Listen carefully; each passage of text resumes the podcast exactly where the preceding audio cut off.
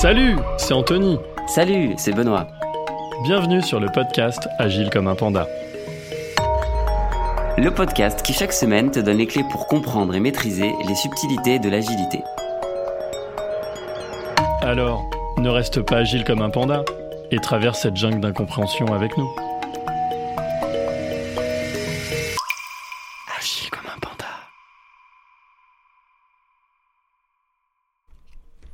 Bonjour à tous et bienvenue pour un nouvel épisode du podcast Agile comme un panda. Alors cette semaine, on va continuer sur l'explication du backlog. Pour rappel, la semaine dernière, on vous a expliqué les grands axes du backlog, comment il est fait, comment il est alimenté. L'idée cette semaine, c'est rentrer vraiment dans le détail en disant quels sont les éléments qui constituent ce backlog, qu'est-ce qu'on doit mettre dedans, mais surtout comment on fait vivre ce backlog. Et ça, je pense que c'est un, un sujet ultra intéressant, même si vous allez voir que chaque équipe a un peu euh, sa manière de le faire, il y a quand même des, des similitudes dans la manière de le gérer. Alors Benoît, qu'est-ce que tu pourrais nous dire sur euh, les éléments qui constituent ce backlog? Alors, euh, déjà, effectivement, je vais, je vais euh, directement euh, reprendre un petit peu ce qu'on Mhm. s'était dit sur le podcast précédent. Il y a plusieurs mailles, de, plusieurs mailles de backlog. Ça, euh, je pense que maintenant, on, on- on le sait et on se l'est dit. Ce qu'il faut savoir, c'est qu'on va composer le backlog avec plusieurs types de sujets. Là, je parle vraiment d'un backlog développement logiciel. Mhm.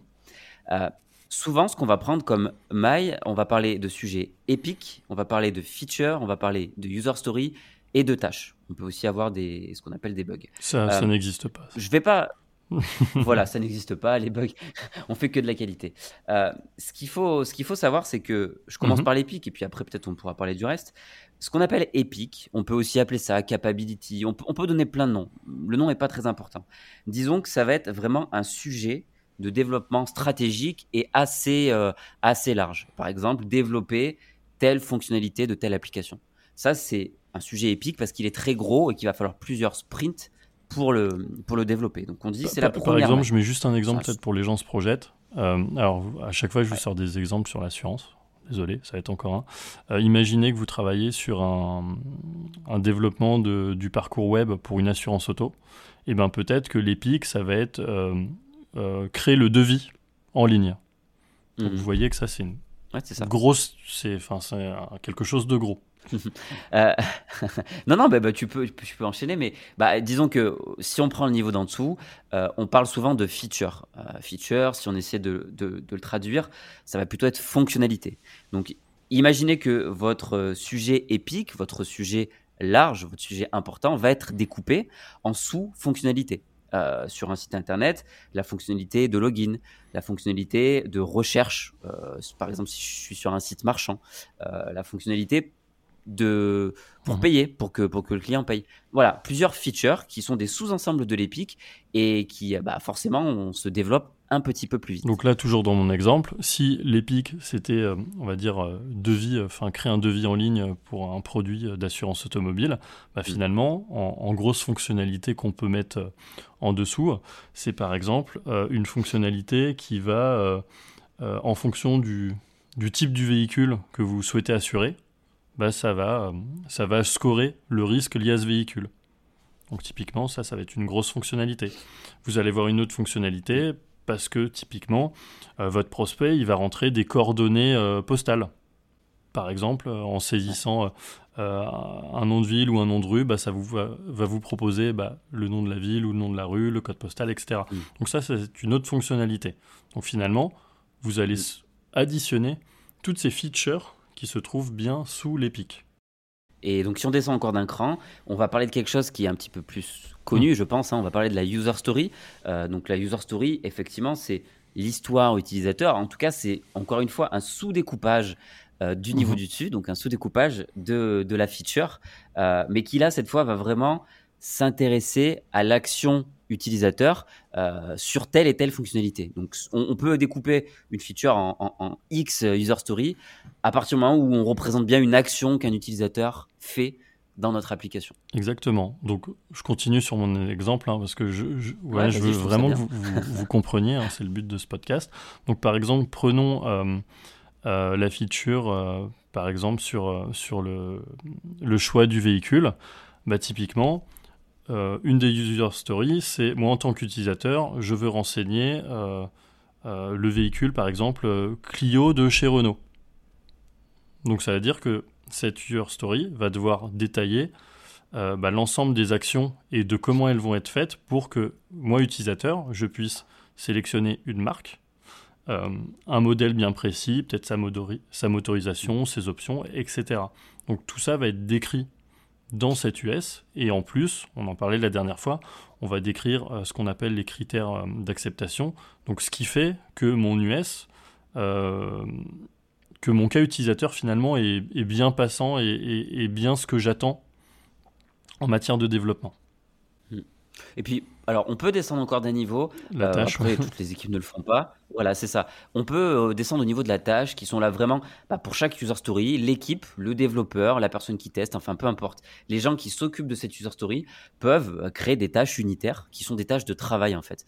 Il y a beaucoup d'équipes agiles qui ne le font pas. Moi, je trouve ça bien parce que ça permet bah, d'éclater encore une fois le développement en plusieurs sous-ensembles. Bon, après, chacun fait comme, comme il le souhaite mais euh, c'est aussi intéressant de faire ça. L'idée, c'est que ces user stories ou ces tâches, si vous allez dans un découpage plus fin, c'est au cours du sprint, en fait, elles sont attribuées à des développeurs de mm. manière euh, nominative, entre guillemets. C'est tel user story, bah, c'est tel développeur qui s'en charge. Alors parfois, ça peut être plus de deux, si vous êtes dans une logique de pair programming, par exemple, mais mm. traditionnellement, c'est plutôt pour un développeur. Donc, d'où l'idée euh, de, développer des tâches, c'est potentiellement une, US, elle peut être très grosse, et peut-être qu'un développeur sur un sprint n'aura pas le temps d'arriver au bout, alors que c'est bien une condition de l'agilité, en tout cas de Scrum, c'est de dire que bah, un, développeur, au cours d'un sprint, doit pouvoir prendre une à trois, trois US, à lui tout seul. Et c'est vrai que là, on a utilisé des, des, des termes euh, assez utilisés, assez génériques. encore une fois, on vous parle d'épiques, de features, de user story. On peut mettre tous les termes du monde qu'on veut derrière. Ceux-ci sont les plus utilisés, mais on peut, on peut faire pas mal de choses. Et aussi, moi, quelque chose que j'aimerais peut-être. Euh, alors, on en parlera dans les coups de bambou, mais j'aimerais en parler tout de suite. Euh, souvent, quand on essaie de mettre le monde waterfall face au monde agile, on va trop trop souvent utiliser l'Epic pour, euh, pour faire un cahier des charges, en fait, pour faire un bout du mhm. cahier des charges. Euh, encore une fois, c'est très compliqué de transposer le monde waterfall et le monde agile en termes de spec, euh, en termes de spécification, pardon. voilà, sachez juste qu'il faut découper le besoin de la façon la plus petite mhm. possible quand on est dans le monde agile, parce que ce qu'on veut, c'est des petites tailles de l'eau pour que ça justement traverse notre système de manière plus rapide. Ça, c'est Et surtout, n'oubliez pas, ce qu'on vous dit, c'est que quand vous faites du, waterfall, ça va être super pertinent quand vous avez une idée très précise de ce que vous voulez développer. Donc vous, vous, avez bien en tête tous les tenants aboutissants. Alors que quand vous faites de l'agilité, finalement, c'est plus, vous allez essayer un produit, une approche produit euh, qui n'existe pas encore dans l'entreprise. Donc c'est pour ça que c'est dangereux d'essayer de, dire euh, bah, finalement l'EPIC c'est l'équivalent de mes spécifications euh, fonctionnelles, générales ou détaillées, puisque au final vous n'aurez jamais les mêmes, euh, les mêmes contenus et ce ne sera pas aussi dense, puisque l'agile est en construction permanente, alors que dans le waterfall vous avez déjà construit tout votre package et vous savez ce que vous allez envoyer en développement. Donc là, je propose qu'on termine sur cette première partie. Je pense que vous avez bien la notion de, euh, il y a des hiérarchies, donc Epic, Feature, US, euh, potentiellement des tâches. Maintenant, l'idée pour vous, c'est de savoir comment on fait vivre euh, ce backlog et les éléments qu'il constitue au cours d'un sprint. Euh, je, pense que beaucoup d'entre vous ont entendu parler d'une réunion, alors on va crever l'abcès tout de suite, qu'on appelait avant grooming, et que maintenant on appelle Product Backlog Refinement. Alors, juste pour votre information, pourquoi on n'appelle plus grooming? C'est que vous savez, depuis quelques années, euh, dans, le monde tech, on essaye de retirer euh, toute, toute connotation, que ce soit à l'esclavagisme ou, ou à des déviances sexuelles, etc. etc grooming, ça faisait partie de ces, de ces éléments-là. Un autre exemple, typiquement, quand on parle de vos branches de développement, la branche master, on n'utilise plus ce terme parce que ça fait une référence directe à l'esclavagisme. Donc on va dire plutôt, bah, c'est la branche principale, typiquement. Donc on rentre là-dedans. Donc maintenant, si on rentre dans le Product Backlog Refinement, c'est mm.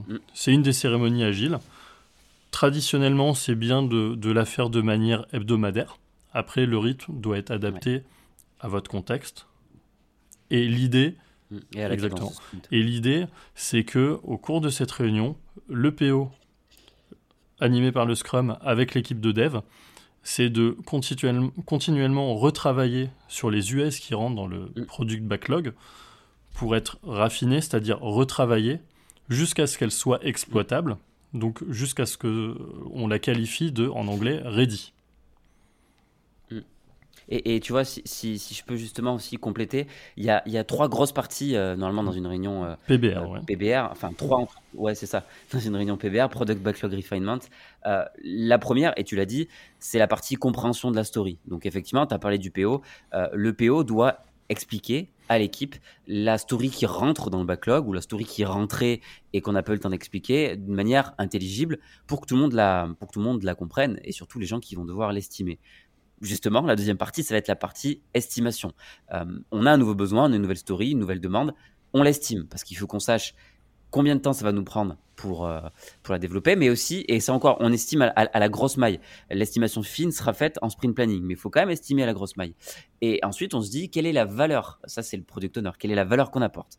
Donc, on a une idée de euh, ce que le client, ce que le end user va recevoir, ce qu'il va gagner quand mmh. on va mettre ça sur le marché. Et la troisième partie, c'est la partie du PO, mais il partage avec tout le monde, c'est la partie ordonnancement du mmh. backlog. Donc, on présente le sujet, on l'estime, et en l'ordonnance, on le met euh, devant ou derrière un autre euh, sujet. En fait, tout ça va nous permettre de, déjà d'améliorer la connaissance du product backlog auprès de l'équipe de développement, mmh. mais de manière euh, beaucoup plus concrète et pragmatique. La dernière fois, on vous a fait un podcast sur une des cérémonies qui s'appelle le sprint planning. En fait, c'est un super mm. travail en amont du sprint planning parce que, comme vient de vous le dire Benoît, bah, finalement, on fait plus du, t-shirt sizing, c'est-à-dire du, de l'estimation grosse maille.